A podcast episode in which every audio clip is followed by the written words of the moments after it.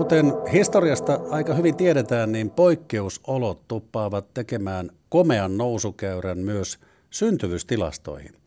Sitä on tuolla sosiaalisessa mediassakin spekuloitu pitkään, että onko niin, että joululahja käydään hakemassa synnytyslaitokselta, mutta nyt taitaa ehkä kuitenkin olla parempi huolehtia ehkäisystä.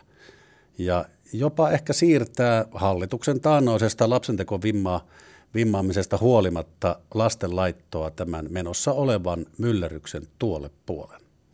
On ehkä niin, että FIMEA eli lääkealan turvallisuus- ja kehittämiskeskus on ohjeistanut maan lapsettomuushoitoklinikat ajamaan hedelmöityshoidot toistaiseksi alas. Solubiologi, filosofia tohtori eh, Liisa Kuusipalo, eh, työskentelet Joensuussa Siun soten lapsettomuusklinikalla. Kuinka tuoreesta ohjeistuksesta tässä nyt on kysymys? No tämä on ihan tuore tieto, että ihan, ihan tota muutama päivä sitten Euroopan lisääntymislääketieteen seura oli tehnyt tämmöisen suosituksen, että, että, että ketään ei tietoisesti yritettäisi nyt lähiaikoina tehdä raskaaksi kyllä niitä terveitä lapsia on niin kuin muutama raportoitu, että niitä on syntynyt, mutta raskauksia on tietenkin vielä niin kuin hyvin vähän, mistä on tietoa. Että, että varmaan monellakin muistissa se, että tuolla Väli-Amerikassa oli tämmöinen Zika-virus joku aika sitten, joka sitten meni istukan läpi ja aiheutti, aiheutti tämmöisiä ongelmia syntyvään lapseen. Niin ihan, ihan sen takia nyt halutaan varoa, koska kukaan ei tästä koronasta vielä oikein tiedä, että miten se käyttäytyy. Meillä on tosiaankin se tieto jo, että niin kuin alta kymmenen on jo näitä synnytyksiä ollut, jossa syntyneet lapset on ollut niin kuin ihan terveitä. Että todennäköisesti se riski ei ole mikään iso, mutta halutaan nyt pelata kuitenkin varman päälle. Puhelinhaastattelussa on nyt lääketieteen tohtori, lapsettomuuslääkäri Tarja Olkinuora. Hyvää iltapäivää. No iltapäivää. Kuulit tuossa Liisa Kuusipalon kommentin jo, joten sitä on turha enää toistaa muuta kuin se, että lapsettomuushoidoista on nyt toistaiseksi niiden tekeminen on lopetettu. Miten Tarja Olkenuora nyt arvioi tätä riskiä nyt lapsettomuushoitojen kannalta, mutta myös raskaana olevien ja ehkä perheen lisäyksestä haaveilevien näkökulmasta? No, meitä lapsettomuusklinikoissa määrää hedelmöityshoitolaki ja sen perusteella me ei koskaan saada aiheuttaa kenellekään vaaraa, hengenvaaraa, ei syntyvälle lapselle, ei odottavalle toimintamme kautta me testataan paljon viattomampiakin viruksia, jotka huomioidaan hoidoissa. Ja me tiedetään, että koronavirus on tavattoman tartuttava. Jos meillä tulisi klinikkaan henkilö, joka on oireeton kantaja, niin hän aikaan saa suuren vaaran koko toimintaympäristöön. Täytyy muistaa, että esimerkiksi solulaboratoriossa niin ei biologi voi katsoa mikroskooppiin visiiri päällä. Eli meillä on siinä monta muuttujaa, joiden hallinta on tavattoman vaikeaa. Sairaat ihmiset varmasti ymmärtää pysyä kotona, mutta, mutta se ei ole mikään aukoton tilanne.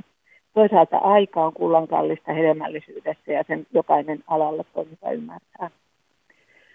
Mutta sitten jos ajatellaan näitä, jotka ovat jo raskaana, niin edelleen sanoisin, että ne oireettomat tartuttajat ovat tämän epidemian leviämisen ydin. Ja sen takia niin odottavan olisi varmasti viisainta todella pysyä erossa tästä viruksesta, jotta hän saa viedä raskautensa normaalisti läpi. Tässä Esren Guideline-ryhmässä on suomalainen professori Juha Tapanainen mukana ja, ja tuota, hän on varmasti hyvin perillä niistä tulevistakin datoista, mutta olen samaa mieltä, että tällä hetkellä meillä on näyttöä vielä vähän ja on oletettavaa, että tämä ei ole mitenkään sikaviruksen kaltainen tilanne kuitenkaan. Tietoa ei vielä ole, mutta tämä on varotoimenpiteenä. Tämä on otettava kuitenkin vakavasti. Ehdottomasti.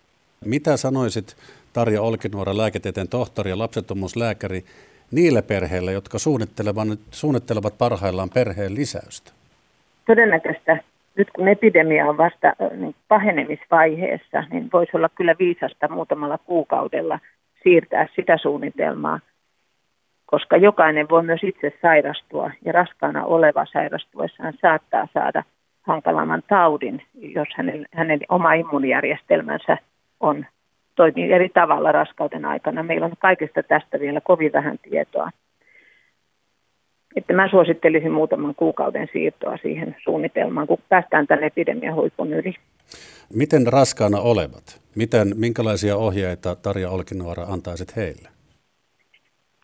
Todella toivoisin, että kaikki raskaana olevat pysyisivät erossa tästä viruksesta ja erossa myös mahdollisista oireettomista tartuttajista. Heidän täytyy olla todella huolellisia. Sillä tavoin he saa viedä raskautensa läpi ilman komplikaatioita.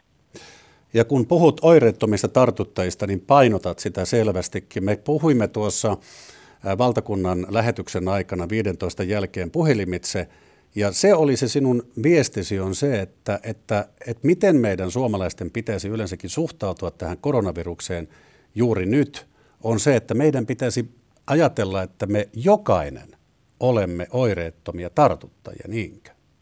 Juuri näin.